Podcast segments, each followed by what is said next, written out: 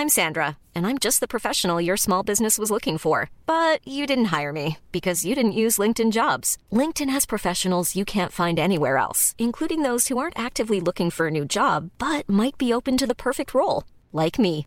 In a given month, over 70% of LinkedIn users don't visit other leading job sites. So if you're not looking on LinkedIn, you'll miss out on great candidates like Sandra. Start hiring professionals like a professional. Post your free job on linkedin.com/people today.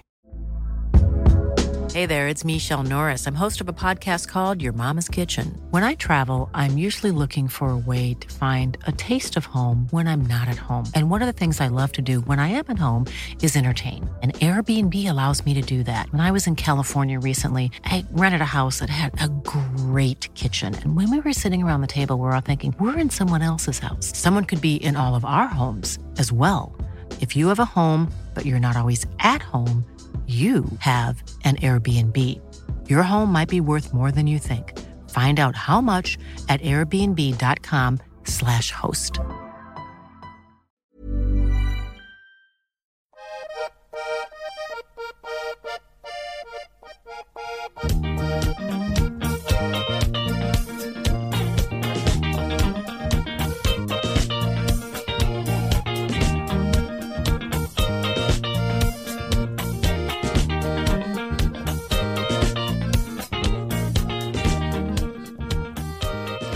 Hi, everybody, and welcome to the latest edition of the WFI podcast. Tonight, we're heading to Asia and, and principally to India. And joining us on the show tonight, we have Sri Bala, uh, who's in Madras in India, and he's going to talk us through um, all the, the, key areas of, of, the of the two leagues that there are there, and, and hopefully we'll we'll gain a bit of understanding. I think Armando Angulo, who's with me as well tonight, uh, we're a bit of a it's a bit of a grey area, a bit of a mystery to us uh, about India. So so first of all, you're very welcome on, on the WFI pod. Sri, how are you? Hey Dave, good morning to you. I've been waiting for this pod for a while, so let's get going. A bit nervous though. Ah, oh, don't be nervous. Don't be nervous. You're amongst friends. And, and, and Mr. Angulo, how are you this evening? All good with you, man? Everything's good, Dave. You know me, man. Indeed. Lovely to have you both on anyway.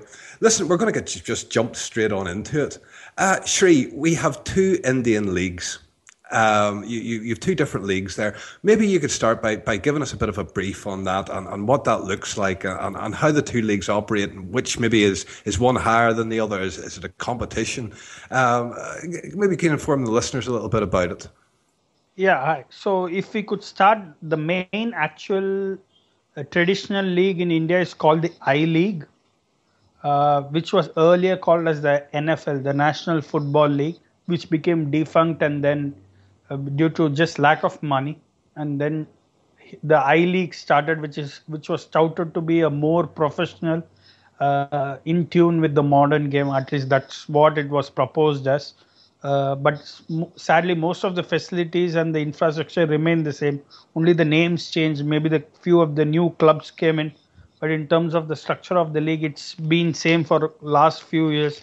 Uh, no support, no infrastructure, lit- literally very less crowds, ex- except few of the very new clubs who have their passionate supporters, in which we'll talk obviously later down the pot. So the I League is the traditional league which is still there. And you won't believe uh, for a country of this mammoth size, the I League just runs for five months in a year. We don't even start till January. Sri, is that down to, to lack of teams, or, or, or, or is there what's what size are these leagues? You know, for, for example, how many teams are in them? Yeah, see, the problem is the teams keep you supposedly have an I League two where the relegated teams go down but there is nothing certain fixed in I leagues. That is the problem. Some years, some teams say we'll participate. Sometimes they say we won't participate. We don't have funds. We don't have teams. Teams just get disbanded on its own every year. Like even this year, one of the most popular teams, Pune FC, is threatening to disband its team just due to lack of support and the growth of this new league which has started last year. So there's nothing fixed. So we have around 100 matches in a year that's what is the Like last year, we started in January, post the Federation Cup, which is another local tournament here. So we start in January and we ended sometime in April, May, and this this this was ensured to ensure that the two leagues don't clash. which will come to it. The contradiction between the two leagues we'll touch upon later. So the teams just keep changing, and there are, if you see traditionally, the superpowers are just the Mohun Bagan, East Bengal are the two traditional big Calcutta-based teams. Then you have a couple of teams from Goa. You have Salgaonkar, which is again gets disbanded. Sometimes they come back. That is that.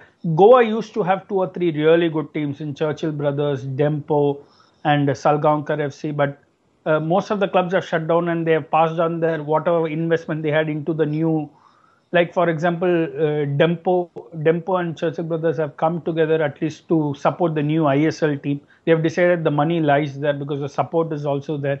So the money has gone there. So teams just get disbanded randomly. That is the sad state of the i league here.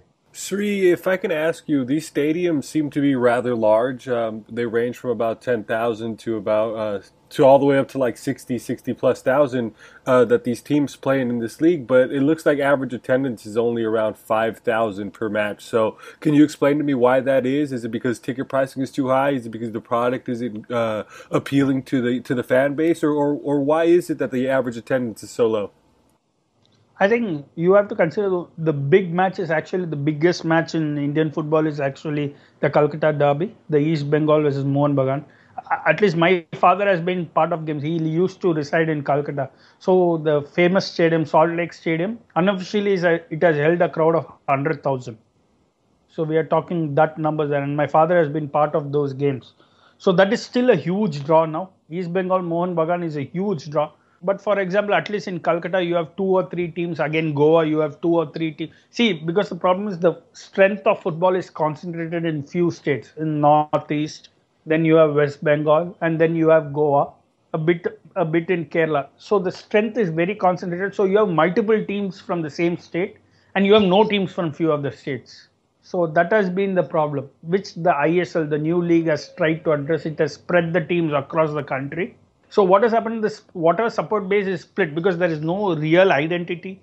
Uh, only West Bengal, uh, I mean, sorry, East Bengal and Mohun Bagan have clear identities in terms of supporters base and all, but the infrastructure is poor, the coverage is poor, and the quality of players also. What is happening is in in search of success, the teams are going out and buying like not really high qualities, but some medium quality foreigners, thinking they will inject some some strength into the team and short term success. So the Indian players don't come through the system because the foreigners are filling up quotas.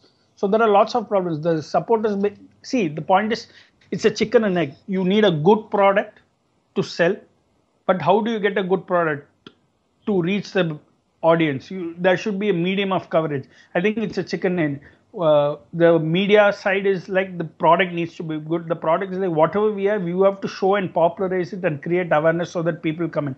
So it's that debate is going on there, and ultimately, I don't see a resolution ever coming for I League. I'm not sure what's going to happen with the I League at all.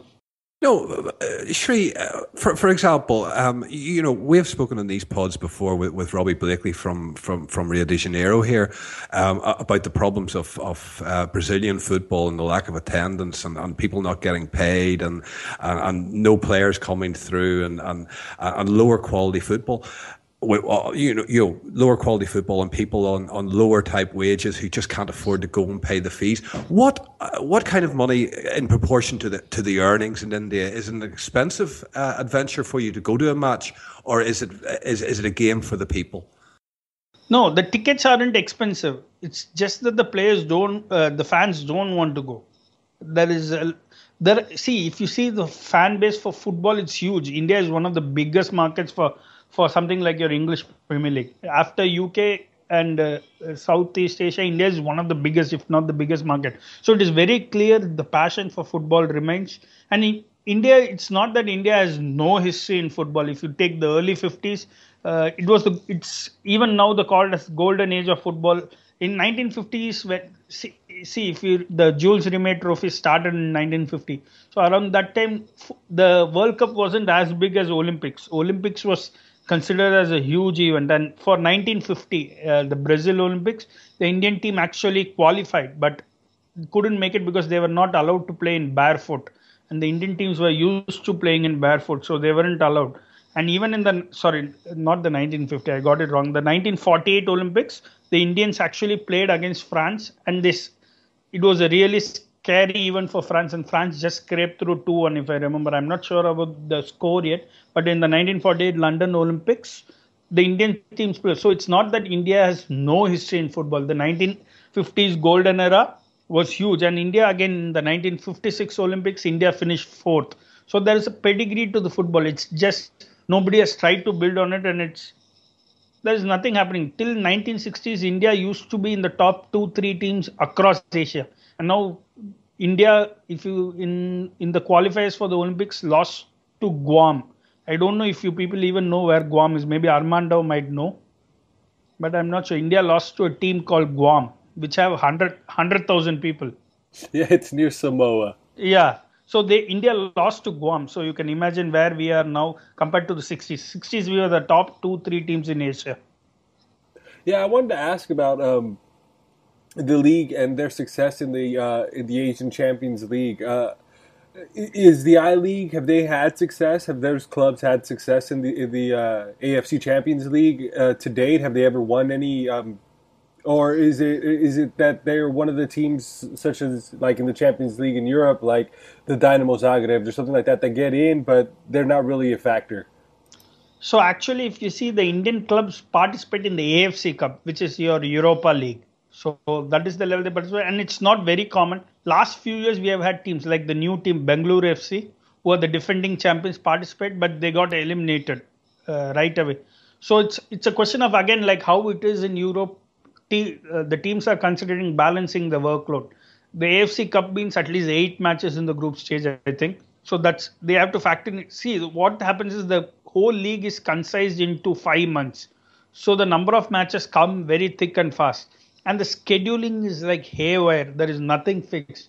If some other event comes, games get postponed. If the stadium needs to be used for some public event, games get postponed. And it's so anything and everything goes literally. The schedules are there, but if there is something coming up, the games get postponed. So the January to April is a tight schedule.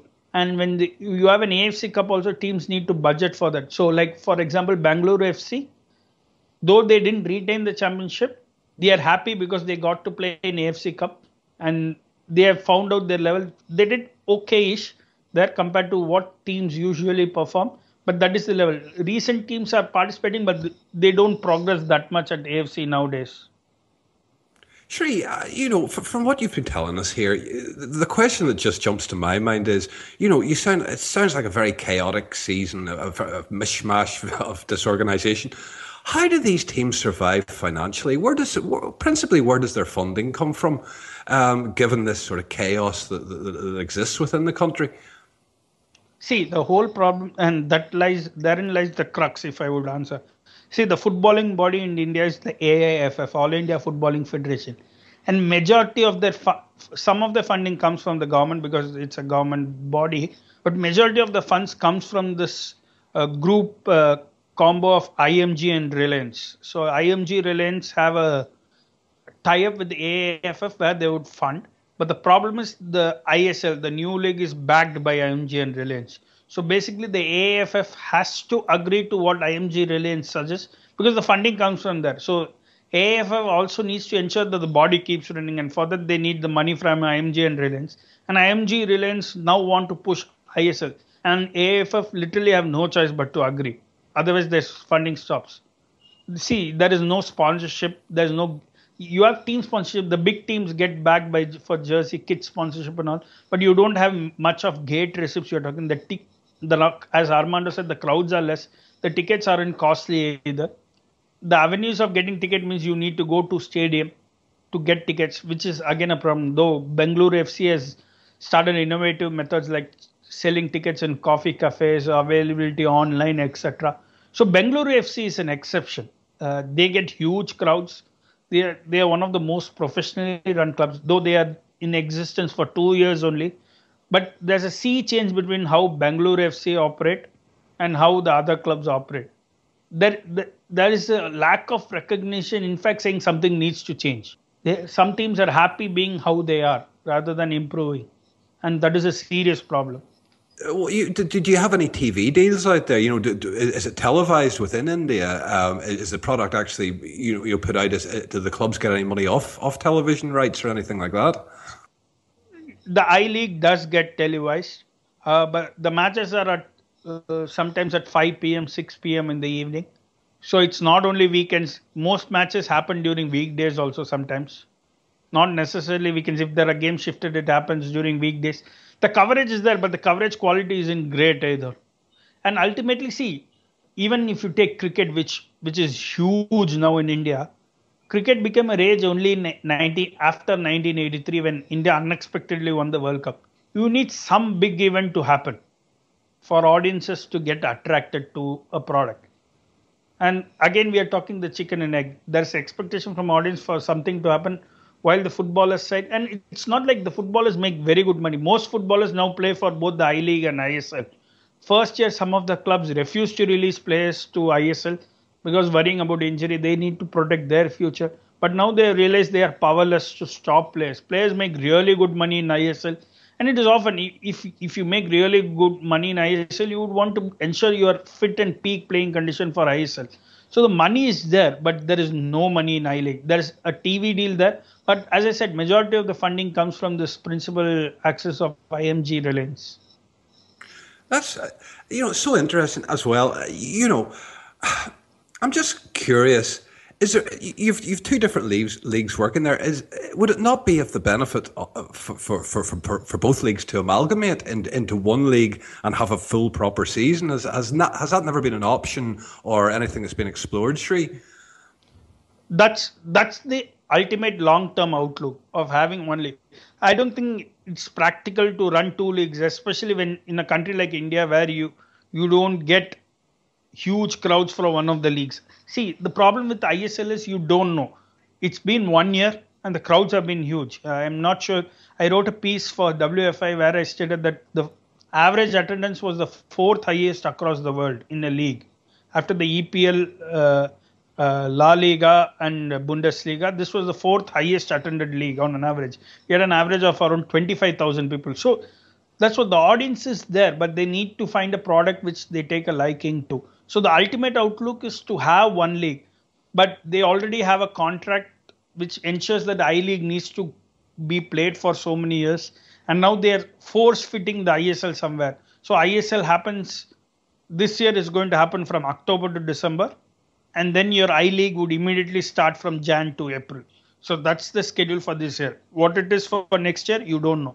The ultimate long term outlook is though to have one league. I'm not sure which is going to be the league which is going to be staying though because see we aren't talking of a year full year league and then another league for two months one is for three months one is for five months both are open and also the points is the teams in both the leagues are totally different though the sponsors might be same the teams in both leagues are totally different so there needs to be an agreement coming for two leagues to decide which team stays because the i league has its own backing in some areas while the isl has great backing, but it's only one year old. India had its first Grand Prix where the Formula One race, there were 85,000 people who turned up. Second year, half of them turned up. So we don't know whether the ISL is a novelty effect or not, which we'll know maybe down the year this year. And the ISL starts next month, we will know. Maybe that would be a better judgment call after the second year ends, whether it's actually a long termism or it was just a novelty effect. No, that's that's really good info. Armando, have you anything else you want to add or, or ask Sri on this? Yeah, Actually, I do. Sri, what what is the difference in financial backing then for the ISL? And I know that they're, like you said, they're drawing bigger crowds, but they also uh, seem to be investing more money in the players that they're bringing over. I know they're older, you know, statesmen in like the Premier League or or well known names like you know Luis Garcia um, and Freddie Ljungberg. Names along those lines are making the trip uh, and playing for the ISL. So, what's the difference financially, and why are they able to uh, make these kind of moves as opposed to the I League? See, one, you need to understand that the ISL is backed by IMG and Reliance, which are the two biggest bodies, and they have put their eggs into the ISL basket. Another thing, it's covered by the Star Group, which is the premier sports coverage television medium in India. The Star Star TV is the premier, most prevalent mode of coverage, and they have agreed to. So the coverage is there, the money is there, and for the first year, the teams have been owned by big celebrity, pop, popular film actresses, film actors, actresses, and sports people own teams. Like uh, cricketers like Sachin Tendulkar owns the Kerala team. Uh, the Atletico de Kolkata is actually partly funded by Atletico Madrid and partly owned by Sourav Ganguly, who was the former Indian cricket captain. So the big names are associated with the project. While in I League, most cases it's just business groups which are associated with the teams. Most business groups own the I League teams, and when your business is in problem, you would like to safeguard your primary earning mode, which is your business, rather than take care of your football team which is a problem in, in business world. Well, this is backed by far more bigger celebrities, and the coverage promises there, the funding promises there. There's no wonder that, and also also we need to remember this league is just three months duration. So even if you are retired players, you can afford to come and play for three month period and earn money. Or if you're out of favor in your regular teams, you could do a loan deal and come and play uh, here. There are a lot of Brazilian players actually coming and uh, playing in the ISL. I don't know if if Dave you follow the Corinthians, but Mendoza, who plays at Corinthians, actually plays for my local team Chennai, we have even got him on loan for a second year now. So a lot of players choose to come and play because the money is good and the duration is just three months. I think that is the key. No, and another key aspect as well, Sri, if they're being paid on time, as I says, another thing that we've covered in this pod um, with with Robbie Blakely. Um, the, the, problem here in Brazil is that the salary doesn't arrive. Players aren't paid for two or three months. Uh, you, you, know, we've explored the options of Brazilians maybe looking at, at the MLS in the future. Here we go. They've already arrived in India, and, and it just all adds to this this this problem with finances here in Brazil and, and getting the players played on time or I nearly say that uh, the the players paid on time. Um, you know, but I take it there's absolutely no problems with with salaries there in India. Yeah, I think I think the major problem, at least before last year ISL, when teams started to spruce up, was the literal lack of infrastructure. Till 2010, India actually did did not have a stadium which met the FIFA or international standards. They did not have a stadium which was approved by FIFA pitches were a problem, dressing rooms were a problem, amenities is literally non-existent or substandard if you could talk. Uh, the same football grounds get used for others, other sports or for political meetings or any grand event you want to host. The football stadiums double up, so the pitch gets damaged. So again, the if there's a game the next day, that gets pushed to next week because the stadium needs to be taken care again. The problem is there's little football I I League football at least in, is in such a state that it gets compromised for every other event. It it is nowhere close to the priority that okay this is a football stadium. Football matches need to be played here, and this is for the every stadium is multi-purpose and foot, though it's a football stadium, football is the last in that purpose list, and that is a huge problem. Wow, and, and, but that, that's amazing, given what you know you said about the, this sort of obsession with the English Premier League and whatnot. Um, that you know, football is so far down the list of actual played sports, con- considering you know the way that you've painted the EPL to us. You know, in India, that it must have a huge following. Yeah, see, the EPL has a huge following because it was covered well. Uh, which Armando asked first, how's the coverage? I think that is the thing. The I League is not covered well or the timings aren't great in terms of cover, coverage. Like the ISL starts a bit later, it starts around 7 o'clock in the night, which is a far more better time to watch football than at 4 p.m. Especially if you are playing on weekday, nobody's going to watch it. Nobody's going to even turn up.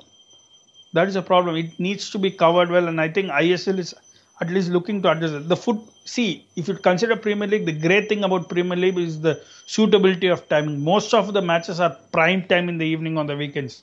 Like the early kickoff, which in the Premier League is around 5 p.m. in the evening here. So imagine Saturday evening, 5 p.m. you get a match. Even the late kickoff starts at 10 p.m. or 11 p.m. depending on the time zone, uh, daylight savings. Even the late kickoff on weekends start at 11. Only the midweeks are a problem. So it's prime time football, and that's why the EPL is huge, and it's covered extensively by the Star Group. I wouldn't say the other leagues are covered as much as EPL, but the EPL is covered like crazy. You have you have even started getting cafes of English Premier League clubs in India where they screen games, pubs, bars screen games. So there is an audience base, and people are flocking towards it.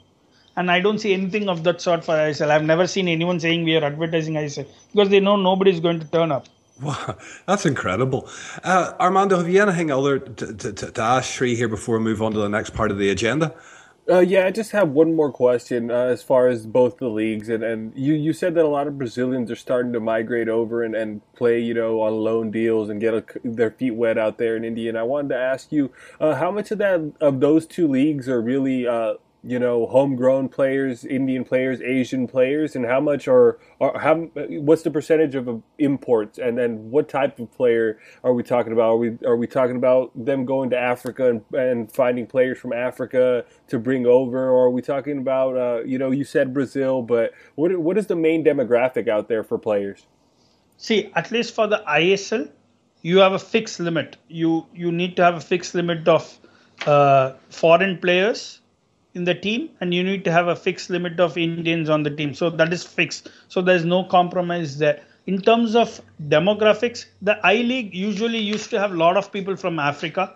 You know, many common players hail from Africa, but in terms of uh, in terms of ISL, you need to remember, as I told, the period is October to December. So it's usually mid-season for every club everywhere across the uh, across the world there's a season going on except in india obviously because the indian main season starts in january as we discussed. But it's mid season so nobody is going to release you players. And it's not like they're going to play throughout the year that you you actually give them a contract. So basically what we do is loan players from other clubs. Or even for indian players we loan them from i league. So the isl players who are playing actually aren't owned by the teams. They are on loan from other teams either from abroad or even the Indian players are on loan from I League teams. So in terms of demographics, we have big superstars and some of the well-known. Like for my local team, Chennai FC, you might recognize this player Elano, who played for Man City. He's our marquee player. my local team at least tends to have a lot of Brazilians and some of Italians because the coach is Marco Materazzi. So if you ask about demographics, it goes by who who's coaching them and where do they have contacts. Zico coaches Goa, so Zico, so Goan team has a lot of like we had Andre Santos playing for FC Goa last year. So it depends upon the pull of the coach because the scouting isn't extensive in what you would call it. Basically, it depends upon your coaching staff and their pull. So Roberto Carlos has come for Delhi, so they are going to use his contacts. So this year John Riise has signed for Delhi, so he's going to be playing there. So it basically depends on the pull of the staff members available and to find players. Because the players have also realized that the money is big and they have asked some atrocious contracts. At least first year, last year when Del Piero came in, Del Piero was nowhere fit enough to even play. But they paid him a bumper contract. Ljungberg was on huge contracts and he never was fit enough to play we have had problems like the most of the and so the clubs have got uh, more intelligent, if I would say, in terms of finding players who are fit enough to play. There was no point signing 40 year old players who can't even put on boots and train and play. So they have identified players who could who could contribute actually. And one more interesting aspect, if I could highlight, is the tie-up between ISL and the English Premier League. So I'm not sure about his name. I was trying to remember, but one of West Brom's most promising academy player has actually signed up for the ISL. I think for Delhi Dynamos. Uh, it's part of the agreement between West, uh, EPL, West Brom, and the ISL, where young players, instead of playing in championship clubs or going out on loan or just sticking to under 21s level, just come to India and have an experience. So that's something new I'm looking forward to this year. Sure, you, you talk about the, the, there's a lot of Brazilians there. Is there an age range of them? Are, are they younger Brazilians or are they older the older Brazilians or is, is it a mixed bag really? It's a mixed bag. I wouldn't say it's many are young Brazilians. It's kind of medium range to older range. Like the star players obviously tend to be older around 28 29 elano is the elano is one of the biggest names actually in in the ISL in terms of Brazilians. We had Santos last year. I'm not sure if he's playing this year either. So it usually tends to be around 26 or above. It's very rare that you get an active player who's a big player because the clubs wouldn't send him on loan otherwise. So you need either older players who aren't playing or you need players who aren't part of first team plans in their club so that you could get them on loan. So that is the kind of profile we are looking at because of the timing of the season. I think that's something they need to look at. It's going to be tougher to get players because the good players will obviously be wanted by their parent clubs and you won't get them on loan. No, uh, absolutely, you're 100% on that. But but uh, moving along to, to, to, the to the home base players, you know, how, how many Indian players would exist in the game, and, and, and as you say, the move backward and forward between the leagues. But what's the standard of the Indian players, and and you know, are they playing to a high level? Um, is is is there any of them looking moves elsewhere? Is there anything moving in India? So if you see, our ranking is around 170. So you could see where we lie in terms of how good we were See, the last real good international teams was around 2007 to 11. Uh, if you could call in the recent age, that that is what you would call as golden age of Indian football. It, like Indian national team won the 2007 and 9 Nehru Cup tournaments. India also won the AFC Challenge Cup in the Indi- AFC Challenge Cup in 2008. 2011 AFC Asia Cup Indian team qualified. So India was under Bob Houghton, then an Englishman who was, who till date is one of the best performing coaches. But with in coaching in India, in most sports, you have no reason why they get appointed, and you are not surprised when they get sacked. Also, it's like it's it's a jolly go merry-go-round. Same coaches come go. Even in club levels, you get a coach taking over the same team for the fourth time or fifth time. It's just a jolly go merry-go-round which goes around. So that is the problem. But after 2011, it's been a constant slide now. Uh, there's no we, even this year we have lo- we lost to Iran last week, uh, three. Uh, we lost to Guam as I discussed. So we have lost to Oman. We literally we have no points I think this year. So that that's been a constant slide in terms of players going abroad. It's not been success. India's best player is their captain, uh, Sunil Chhetri. So a couple of years back, he actually went to Portugal and there was a huge uh, excitement and hoopla about him going to Portugal and signing for the big teams. But ultimately, it ended up that he. A lot can happen in the next three years.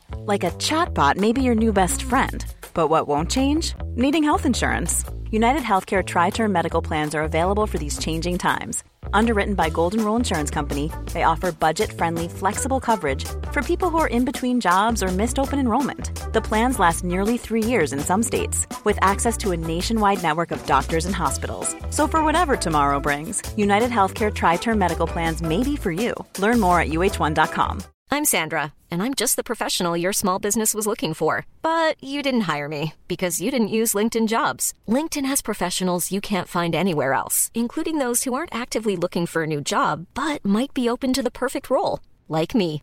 In a given month, over 70% of LinkedIn users don't visit other leading job sites. So if you're not looking on LinkedIn, you'll miss out on great candidates like Sandra. Start hiring professionals like a professional. Post your free job on linkedin.com/people today. Hey, I'm Ryan Reynolds. Recently, I asked Mint Mobile's legal team if big wireless companies are allowed to raise prices due to inflation. They said yes. And then when I asked if raising prices technically violates those onerous 2-year contracts, they said, "What the f- are you talking about? You insane Hollywood ass." So to recap, we're cutting the price of Mint Unlimited from $30 a month to just $15 a month. Give it a try at mintmobile.com slash switch. $45 up front for three months plus taxes and fees. Promoting for new customers for limited time. Unlimited more than 40 gigabytes per month. Slows. Full terms at mintmobile.com. Played for the B team and didn't get enough appearance. So after one year, he was back. So that's the huge rate. But there have been, we have had a keeper who's gone to the Denmark Superliga and is part of the first team. So there are players going about, but it's very rare. You need to have a huge trial period. You need to have some sponsorship because the players don't have money to go there also. Let's not forget that they don't make huge money unless you are in ISL where you have started making money and uh, and even ISL works on a draft system, so you get what. See, the ISL works on your auctioning process, so your salary gets fixed based on the teams bidding for you. So that is that is the level we are talking about. So players making going abroad and actually making a name are literally you could count it with your fingers. Uh, there is very less. In fact, the import rate inside Indian football has been higher than people going out now. We've had more foreigners being part of I League than actually players making a mark, and that is a problem. The youth players aren't coming through the line because of the short term outlook of wanting to save their future, clubs keep buying uh, mid table level foreigners to just ensure they survive or they want to compete. So there is, this academy line is literally non existent. The youth, development is not exist. So I, if I remember till 2013, there was not age-based academies didn't exist. If I if I'm right, there was no age grouping based academy system till 2013. Uh, there is no offi- I don't recollect being an official youth league in India. I don't recollect having that. One of the teams which bagged youth team was Indian Arrows, but they shut up shop around two years ago because literally due to lack of sponsorship, no support so in terms of youth development, there is nothing come through. You need players to come to. So if anybody comes through now, it is in spite of the system and not because of the system. No, that's that's that's fascinating stuff. Ando, have you anything you want to add on, on players there? Anything you, anything you want to ask Sri on the back of what he said? No, I was just going to ask him about the, the, the, youth development and stuff like that, but he touched on it at the end of his point there. So, no, he covered all my points, definitely. Sri, do you see um, you know, at the moment with, with the two leagues, can, can, is there growth there? Um, you know, if I if I if I ask you to cast your mind uh, five years into the future, where, where, do you where do you see Indian football? Is it an upward spiral? Is it going to be static or is it downward? See, the problem is with ISL, it's only been one year, as I touched upon repeatedly. That unless the second year comes, you don't know whether this what we saw in terms of audience backing, television viewership. The viewership went crazy last year, even in online. So we need to know whether it was a novelty factor or actually there is a base. I think without knowing that, it's tough to even predict what's going to be. But if if the second year is not, even though if it not as big as the first year, which is to be expected, the novelty factor wearing off, even if it's an average to decent success, I think the ISL looks to be the future because the I League is in such a bad state.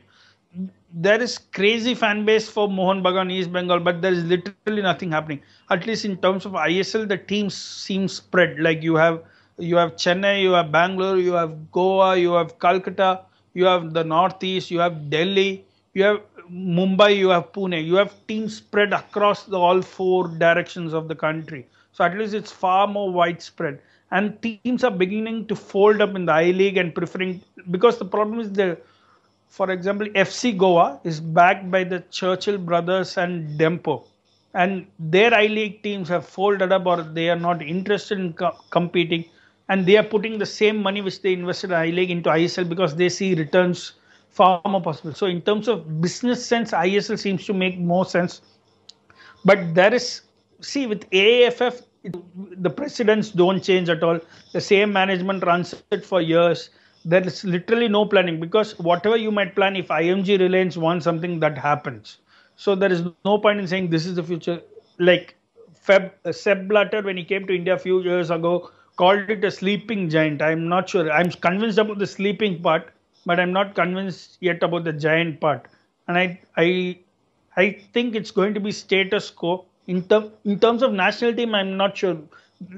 The crowds, in fact, the last one which we lost to Iran, it was held at Bang- Bangalore and we had a 20,000 plus crowd. So Indian national team has fervor. It depends upon whether you the on on field performance start needs to start picking up to sustain. There is no point expecting crowds to up when you lose every game. So there needs to be some change there either abandon everything, have a grassroots program, but I think it's asking too much because when you're talking about a fresh implementation from scratch, you're talking about huge expenditure in terms of both capital expenditure and revenue expenditure. And I don't think anybody is willing to wait. And the short termism is what I think might ultimately kill the sport if we don't think about it. So uh, really, at the end of the day, this this um, IPL it, it's it's really not helping your national team. It's really not uh, it's not a springboard for, for for you know likes of Indian players and so on. They're more reliant on on on the imports, so to speak. Um, so so does that have a detrimental effect and a knock on effect then to your national team? See, in terms of ISL, at least with ISL performances, we have unearthed few players. So there's no doubting the aspect that we have been able to identify few new prospects who weren't in the national team picture. So that that's a given. Now the question is what happens when they progress to the national team. there are two ways of looking at it. Were they so good in ISL because they are actually good, or were they so good in ISL because they are helped by far more better teammates playing around them? This this standard debate comes about even in European football. Are you good because of your teammates, or are you actually good? And that is something we need to wait and see. It's it's always if you're a midfielder, if you're a number ten, it's always great if if if you are making a forward pass or a through ball with someone like Nicolas Anelka, though he might not be in peak form, approaching it rather than some of your Indian strikers approaching it. I think in terms of at least strikers, uh, JJ, who is one who was touted as one of the young prospects, his growth has stunted a bit because the national team performance has been fading, and you could argue it's a mixed bag with ISL. There is exposure for new players, but the experienced players, I'm not sure have shown in terms of the national team performance that they have learned something from ISL, and I think that is that is the worry. New players are coming through, but the experienced players are beginning to stagnate a bit. While Sunil Chhetri is the standout player, there's no doubt his performances have been great even for national team level. But in terms of other experienced players, it's a problem. They seem to be stagnating, but they are not getting dropped also. And even if they are getting dropped, the player circle is like a merry-go-round. Someone plays this game, someone plays next game. There is no clear-cut thinking. I think the temp uh, blueprint is missing. Though we get lots of blueprints every two years saying blueprint for Indian football, it's that's the last you hear of it when when you talk about blueprint of for Indian football. Because actually, in terms of execution, we don't see anything. So ISL helps in unearthing players, but I'm not convinced unless the national team perform. See, you're asking me whether it's simple it's all based on results and execution unless you perform there's no point saying they will get better because they're not showing on the field yet no, that's uh, Sri. Absolutely fascinating stuff. Uh, I, have really learned a lot here. Armando, is there anything you want you want to fa- ask uh, Sri here to, to, to, close this section off? Because I know I wanted to want to talk quickly about another couple of subjects over the international break. Is there anything more that you would like to ask Sri? No, man, I think Sri did a fantastic job, and uh, I think uh, the listeners would have learned a lot from Sri, uh, and then on what's going on in India and, and, and in the beautiful game out there. So thanks a lot, Sri. That was great, man. So we'll move swiftly along. Uh, I'll say Sri is going to stay with us for the next part. There was a very interesting, um, for, for, Armando and myself, there was a very interesting game took place during the week there against uh, USA against Brazil. Um, and uh, the Americans actually made the Brazilians look like Brazilians again. I was just curious as to as to what uh, what your thinking was about it, Armando. Uh, did you get to see the game? And, and because I thought the USA were very very poor based on uh, on what I'd seen in the World Cup, I, I was very disappointed in them. Yeah, you know what? The U.S. really struggled. They've been struggling as of late. I don't think Jurgen Klinsmann really has them uh, firing at all cylinders. Their defense is pretty shoddy. Uh, I don't know. Um, their midfield doesn't have what it takes. I don't think their attack is a little, you know, weak. Josie Jozy Altidore is their best striker, and we know we've seen Jozy Altidore, you know, in the Premier League, and he hasn't exactly set the world alight. So I'm not too sure what's going on. Uh, but I know that Jurgen Klinsmann hasn't lived up to expectation. He's getting, uh, you know, a bit of shtick on this side now of the world, to be quite honest. No, I hear you there, Armando. Um, yeah, I thought their defense, like, really interesting. You know, Brazil played okay, but to be honest with you, I, th- I think that they were flattered by how bad the USA were, uh, particularly in defence. There was times the defence just just looked to crumble at, at any opportunity the Brazilians got. And, you know, as I say, given how they've performed in the World Cup, and, and they were so good, um, to, to, to fall off that kind of a fall off in 12 months must be concerning in America, no? Yeah, it's a, it's a lack of stability at the back, especially. Omar Gonzalez was a stalwart there. He doesn't play as much anymore. You know, they had Brooks, and he, you know, debuted in the World Cup, and he's played, but he's been shaky.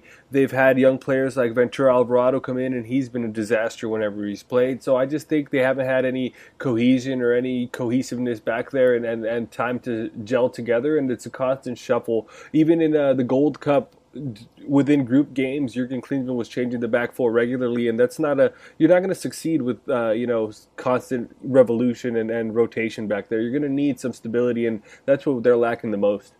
No, and, and, and, to be honest with you, I could say the same about Brazil. Um, you, know, there's been a, mostly due to suspensions, injuries, that kind of thing. You know, uh, the Copa America, they were chopping and changing. We don't really know what Dunga's side. I don't think Dunga's had an opportunity to play his first eleven yet, but uh, certainly, um, put it like this: Willian of Chelsea.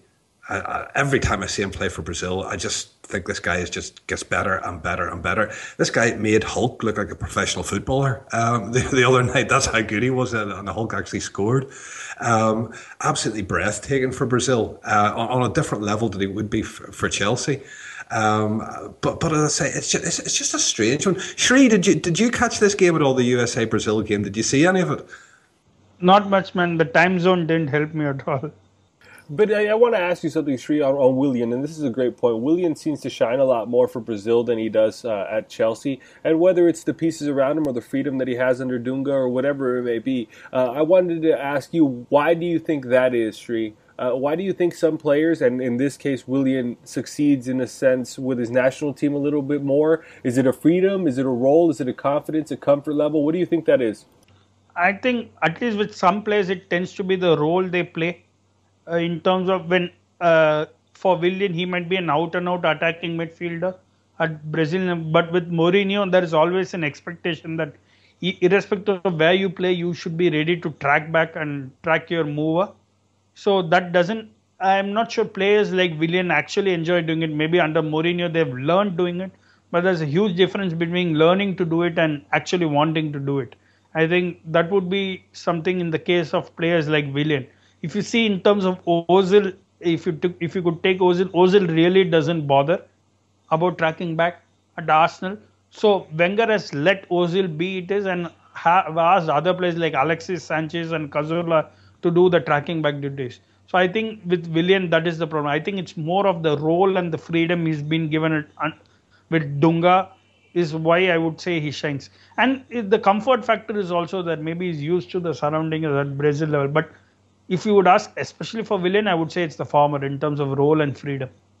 No, and that's that's a really actually a very good shout because you know Mourinho and Dunga play a completely different game of football, and, and Mourinho's a much more conservative manager, let's say, uh, and you could have actually hit the nail bang on the head there, Sri, by by by what you said. Um, I, I, I remember the game, and I, I keep repeating it because it was it was absolutely breathtaking football, and it was the Brazil of old, and it was Firmino, Coutinho, and and Willian um, as a three, uh, and they were just they, they just ripped Honduras apart at, at, at, times in that game. But Willian was a standout off the three. He was the standout in a way that he's never been at Chelsea. You, know what I mean? Would you agree with me on that, Normando? Do you think it's, a, it's the Mourinho factor? Yeah, and I think what Sri said about players tracking back and having that expectation, that defensive expectation, you know, like you said, some players aren't cut out for it. They'll learn to do it, but there's there's not exactly you know a want to do it, and that uh, affects performance. I think definitely.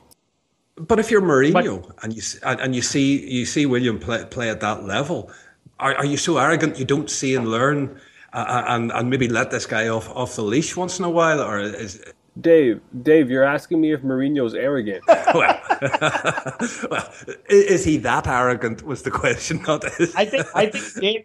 Absolutely. Think Dave placed the is at the wrong spot. He shouldn't have asked, "Is Mourinho arrogant?" He should have said, "Mourinho is arrogant."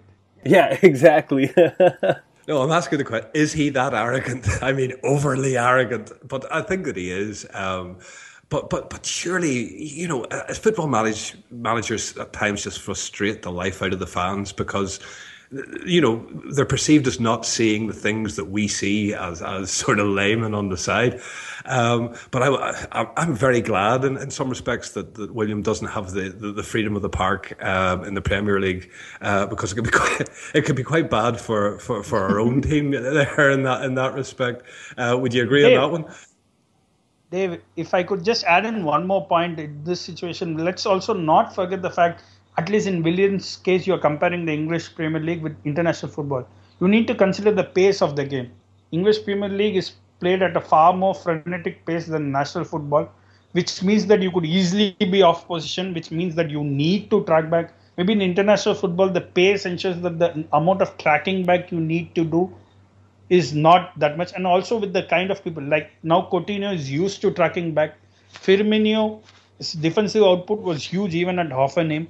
And you have Willian, who's also now you. No, so what has happened is now you have put in three players who can do both jobs of attacking and defending, which might not be the case at the at your club level. For example, you play with Hazard, Hazard, Oscar, and Willian. Hazard necessarily, though he started doing it, he's not cut out for defensive work as much as Willian is. So when you, if you had a choice between Hazard and Willian, who would you want to track back? You would obviously choose Willian. I think it's also depending on who you are playing with and what they can also do.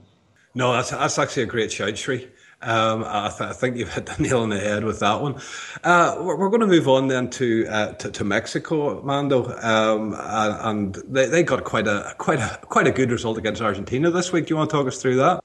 Yeah, I mean, it was a good result in in the sense that we didn't lose, but we had them and we should have won that game. Um, I think under Tuca Ferretti, which is uh, the interim manager right now for Mexico, we don't really have an identity. He didn't call up all the players that I would have probably wanted to be called up. He he uh, missed quite a few big moves, such as uh, you know Gio dos Santos uh, and those types of players. And I think that those are players that we really need in the side to succeed. So I think that you know it is just an interim manager and it is just a friendly, and it was good to see us not lose to Argentina. But I think there's a lot of improvement that needs to be made. There's a lot of players that don't need to be getting called up. Rafa Marquez doesn't need to be getting called up for Mexico anymore. There's no point in it. He's not going to compete in tournaments for us anymore. We should be focusing on other things, and that's the problem with having this interim manager right now going into the big playoff with the U.S. in uh, in October for uh, the Confederations Cup. This is a problem. So the quicker we can get a, a solid manager, a full time manager, the better it'll be for us. you know, right now I'm not putting too many you know emphasis on, on these games under an interim manager because we don't know the system that how it's going to translate to the new manager, the players, and stuff like that. So, yeah, it was nice we didn't lose, and, and we, we scored a couple goals, and that was nice, but I don't put a lot of credit into it. You know what I mean? No, but uh, what, what I mean is, it, it, must have been sort of encouraging for you, you, you know, because you had a lot of frustrations there during the, the Gold Cup and whatnot, and, the, and there was a lot of politics around it and whatnot. Do, do you see that now as maybe moving in the right direction again? The, the wheels are moving at least in the right direction? Yeah, and I think that's moving on from the manager that, that we had before in Miguel Herrera, and, and then moving on from that regime. So I think it's a fresh start for Mexico, and I think it can help. But the quicker we get a manager in place, uh, you know, we've been rumored to get Bielsa and, and managers of that ilk. That would be great. You know what I mean? And and I know for you, Dave, you've been excited with, with what's going on with Northern Ireland. I know you're dying to talk about Northern Ireland. So so let, let me have it, Dave. How, how, how are you feeling about that, dude? Well, let's say uh, in my lifetime, we've qualified for two World Cups in 82 and 86. Uh, and thankfully, I was alive. I was old enough to, to experience them, and they were a wonderful thing. Since then, we've been in a bit of a, to, to be honest with you, just been awful, absolutely awful. We've never even looked near qualifying for anything, and we've never qualified for the Euros in, in our history. So uh, we're, we're, we're two points away from it. We're at home to Greece next. Um, we, we, we nearly lost um, during the week um, to Hungary, but uh, in the 95th minute, which was the last minute of the game, we managed to pull an equaliser back, gave us a point. The other result in the group went our way as well, which leaves us still top of the group. And, and you know, I get excited about it because we're a nation, you know, we're sitting here, I'm sitting in a nation of, of 200 million people. Sri's in India, one of the heaviest populated countries in the world. This is a little country, just about over, well, about 1.2, 1.3 million people live in it and and you, know to be back in the football map again is is just very very exciting. As I say, the thought of qualifying for such a small country, and we do have our troubles there. You know, we, we have we have a lot of uh, issues still you, know, it's touted now there's peace in Northern Ireland. There, there is, but there's not. Um, and, and, things like this, sport is a, is a wonderful, um, it's a wonderful thing that brings people together uh, within the country. And Northern Ireland qualifying for France 2016 is, is going to be immense because it will bring the country together and, and, and focus uh, on on that team. And I say, I'm just so excited about it. Uh, I, I can't wait for the next international break, and I normally normally hate them. But uh, as I say, I'm, I'm, super excited about it. And, and you got to consider as well, you know, Wales are very, very close to getting there as well, who I really do hope, any Welsh listeners, I'm, I'm 100% behind you. Um, uh, you, you, know, the difference between Northern Ireland and, and Brazil, we, we have very sort of how we call it mediocre squads. The difference is that Wales have uh, Gareth Bale to call on. Um, and uh, you know that that's the difference. We, we're a very modest nation for, for, for football, so it's a very exciting time. Dave, uh, if I could ask you a question, how big was that goal by Kyle Lafferty? 93rd minute was it? That oh, one 95th. point now. 95th, minute. I think it was, it was. It, it was oh you've no idea. Um, as I say I was totally deflated whenever they scored. I was even more deflated when we went down to 10 men um, but uh, in the spirit of 1982, we, we, we beat Spain with 10 men completely against the odds, and, and we came back and got it was it was a point that felt like a win, and, and that's really been what everybody in Northern Ireland has been saying. You know, it was a, it was a draw that felt like a win. It kept us in contention. As I said, the other result was nil nil against uh, Romania and, and uh, Greece, which really played into our hands. It, it really it was like a, a get out of jail free card, really. Uh, and as I say, you know, we're home to Greece next. Um, I say, we need the two points, and that's assuming that everybody else wins. You know, the other two teams in contention they win win their ties. So I, I put it like this: we're in the playoffs no matter what happens. But I would like to see. I don't care whether they win, go through as group winners or, or whatever. It, it's getting there. Um, and you know, as for expectations of the tournament, if we got if we got out of the group, my God, it would be dreamland. Um, you know, we did it once before in 1982. Whenever we got out of the group uh, in in the first, well, it was our second ever World Cup. We were in the '58 World Cup. Um, so as I say, we're a strange nation. Uh, we treat sort of the royalty of world football very, very badly. The Germanys, the Englands, the, the Spains have all suffered very badly. For you know, don't get me wrong, it, it goes both ways. But you know, there are freakish results that we throw up, and they are normally against uh, some of Europe's bigger teams. So uh, you you've no idea what that goal meant. It, you know, I was jumping around the living room here like a madman. And as I say, I'm not a huge fan of international football because I haven't had anything to shout about for so long. It's sort of numb, but now I do. Yeah, and how, so I just added out. So what happens if, if you get even one point against Greece? Are you through? No, we need the two to be absolutely sure. But that's not to say if the, if, if the other game ends in a draw, a point may do. Um, you, you, know, I, I, do have a slight concern about them bottling it because it is, as I say, you're not dealing with, with Europe's elite players here. Um, as I say, Jonny Evans, Kyle Lafferty are, are, probably the two biggest names in the team, and, and, and you know they're not they're, they're not world beaters by any imagination. They're honest pros. They're, they're decent players. But the one thing that Northern Ireland has in its favour at the moment, and especially in international football, um, is they play as a team. They play for each other. They've got each other's backs. And that is something that's missing in international football, and that's uh, really where you know I think we could cause a, a few surprises. Yeah, fair points. And you're also happy with Michael O'Neill? He's done a fantastic job. He started off quite slowly, Sri, um, but you, you, you, know, as I say, in a very small nation, we don't have very much success. One little glimmer of success, you, you know, um, you have Lawrie Sanchez there, who was the manager of Northern Ireland for years, and, and he never really achieved very much, but he beat England. and, and that's all that mattered. He he's deemed a success for that because we don't really, you know, we're not really associated with, with big success and qualifying for tournaments. So so we take uh, we take the, the, the, little victories as as we get them. Brilliant, brilliant. I hope you do go through, man. Well, we're, we're all hoping. Listen, we're moving on with time, gents. So uh, I think we'll move on to the top 100 and uh, we'll move to Sri as our guest. Uh, who have you chosen for our, our, top 100 and, and your reasons why? So today, my choice of player is someone who I wanted at Liverpool. At least I've been wanting at Liverpool for a while, and I actually thought it it would happen a year or two back and the player is now who's playing for Borussia Dortmund. He's Henrikh Mkhitaryan. He's one of my most favorite players, I would say, in recent times. A proper goal scoring number 10 now. Uh, nowadays, the number 10 is associated with creating assists, vision, and all. But he, he's a number 10 who can actually properly score. And I've been tracking him from his days at Shakhtar, where he actually played as a DM, then as a CM, then he actually progressed to attacking midfielder his story was great. His manager actually wanted him to take in the deeper spaces on the field so that he could see what was actually unfurling in front of him, and which meant that he could his vision actually developed because he played deeper in deeper positions in defensive midfield and he's versatile enough. One of the most uh, graceful footballers, if I could call, if you could associate grace with football nowadays. But he, he's a dream to watch, and I would any day put him in my team, leave alone top 100.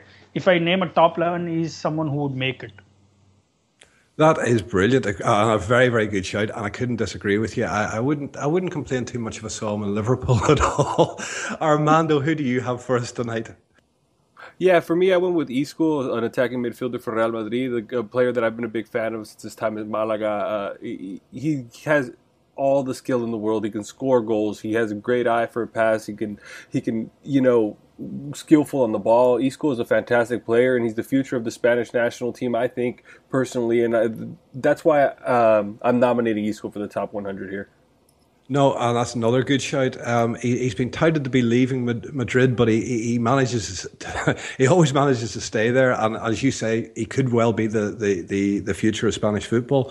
For me, it's a gent. I have to go with this tonight. I went with Rivaldo the last time. I'm going the complete opposite end of the scale. I'm going from the a world superstar to, to just a, a good, honest pro. And we've talked about him in, in the last segment there. And I'm going for Kyle Lafferty because his goals for Northern Ireland – uh, and you know, I've explained the, the, I've explained the nature of, of this qualification campaign and, and all I've gone through. And he's the highest scorer of the group, and he's the highest scorer for Northern Ireland in this tournament. Uh, we do have a habit of having strikers that don't do very well for their clubs, but do very well for the national team. Um, he can't even get on the Norwich squad at them, and they're, they're, they're talking about loaning him out. Uh, but uh, just for for his uh, for what he's done in this the last two years for, for the Northern Ireland squad, I'm, I'm going to I'm going to include Kyle Lafferty uh, with, with, that. But listen, guys, uh, as I say, we're nearly out of time here. I would just like to, to, to, th- to thank Sri for coming on and and uh, so early in the morning for him. Uh, we really appreciate your time, and it's been been lovely to have you on, Sri. Thanks, Dave. The pleasure is all mine, and great talking to you both. And also, Armando, thank you very much, as always, for being on. My, uh, you, you know, my co-host. I couldn't do this without you. Many, many thanks, Armando. Uh, the pleasure's all mine, and thank you, Sri, very much, man. Listen, guys, before we go as well, have you any plugs for us? Anything you want? Anything you've got out? Anything we should read? Uh, far away. Uh, yeah, I, I, actually have an article on Sebastian Lletget out on uh, the WFI. It came out last week. If you guys can give it a read, that'd be great. He's uh, you know, he's proven his point to be in the national team for the U.S., and they look like they can use a little firepower in that midfield. So he's somebody that can work there. And also uh, the AIP channel app, make sure you guys download that. And it has a ton of great content, including a rugby pod that Dave's now host of, and uh, the seventh inning stretch baseball pod that myself and uh, Justin Wells host. So if you guys want to get involved with that, you guys can follow me and Dave and get at us there as well. Um, and other than that, Sri, the floor is yours.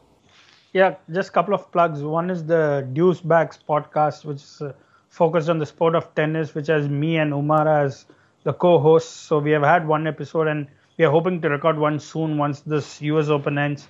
Otherwise, uh, AI channel app is there, and there are lots of articles. Mostly, I should have one tomorrow post our game with the post-match ratings. I'm just praying it's not as bad as last time, though. I hope to give someone more than five this time.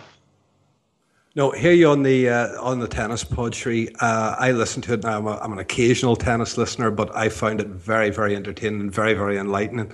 I think Dan Rhodes is, is a revelation on there, um, and, and, yourself and Umara were, were, excellent on it as well. Listen, for me, uh, Armando's mentioned the rugby pod. We've just recorded another one this week for the Southern Hemisphere. The Rugby World Cup starting um, on Friday.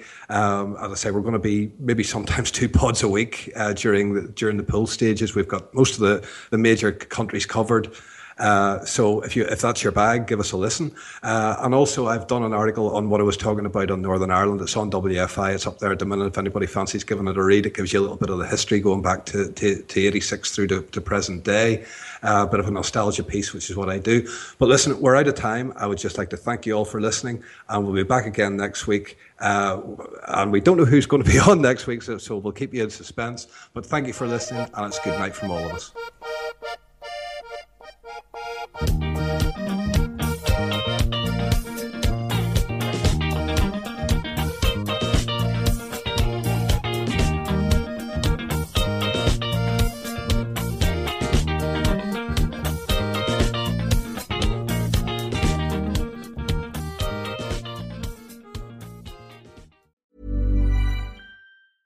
Hey, it's Danny Pellegrino from Everything Iconic.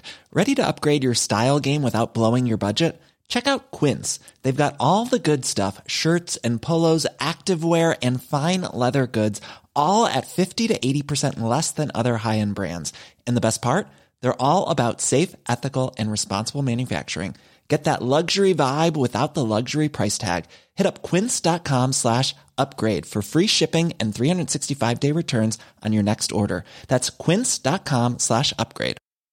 Hi, I'm Daniel, founder of Pretty Litter. Did you know cats tend to hide symptoms of sickness and pain? I learned this the hard way after losing my cat, Gingy. So I created Pretty Litter, a health monitoring litter that helps detect early signs of illness by changing colors, saving you money and potentially your cat's life. Pretty Litter is veterinarian developed, and it's the easiest way to keep tabs on your fur baby's health right at home. Go to prettylitter.com and use code ACAST for 20% off your first order and a free cat toy. Terms and conditions apply. See site for details. Mom deserves the best, and there's no better place to shop for Mother's Day than Whole Foods Market. They're your destination for unbeatable savings, from premium gifts to show-stopping flowers and irresistible desserts. Start by saving 33% with Prime on all body care and candles. Then get a 15-stem bunch of tulips for just $9.99 each with Prime. Round out Mom's menu with festive rosé, irresistible berry chantilly cake, and more special treats. Come celebrate Mother's Day at Whole Foods Market.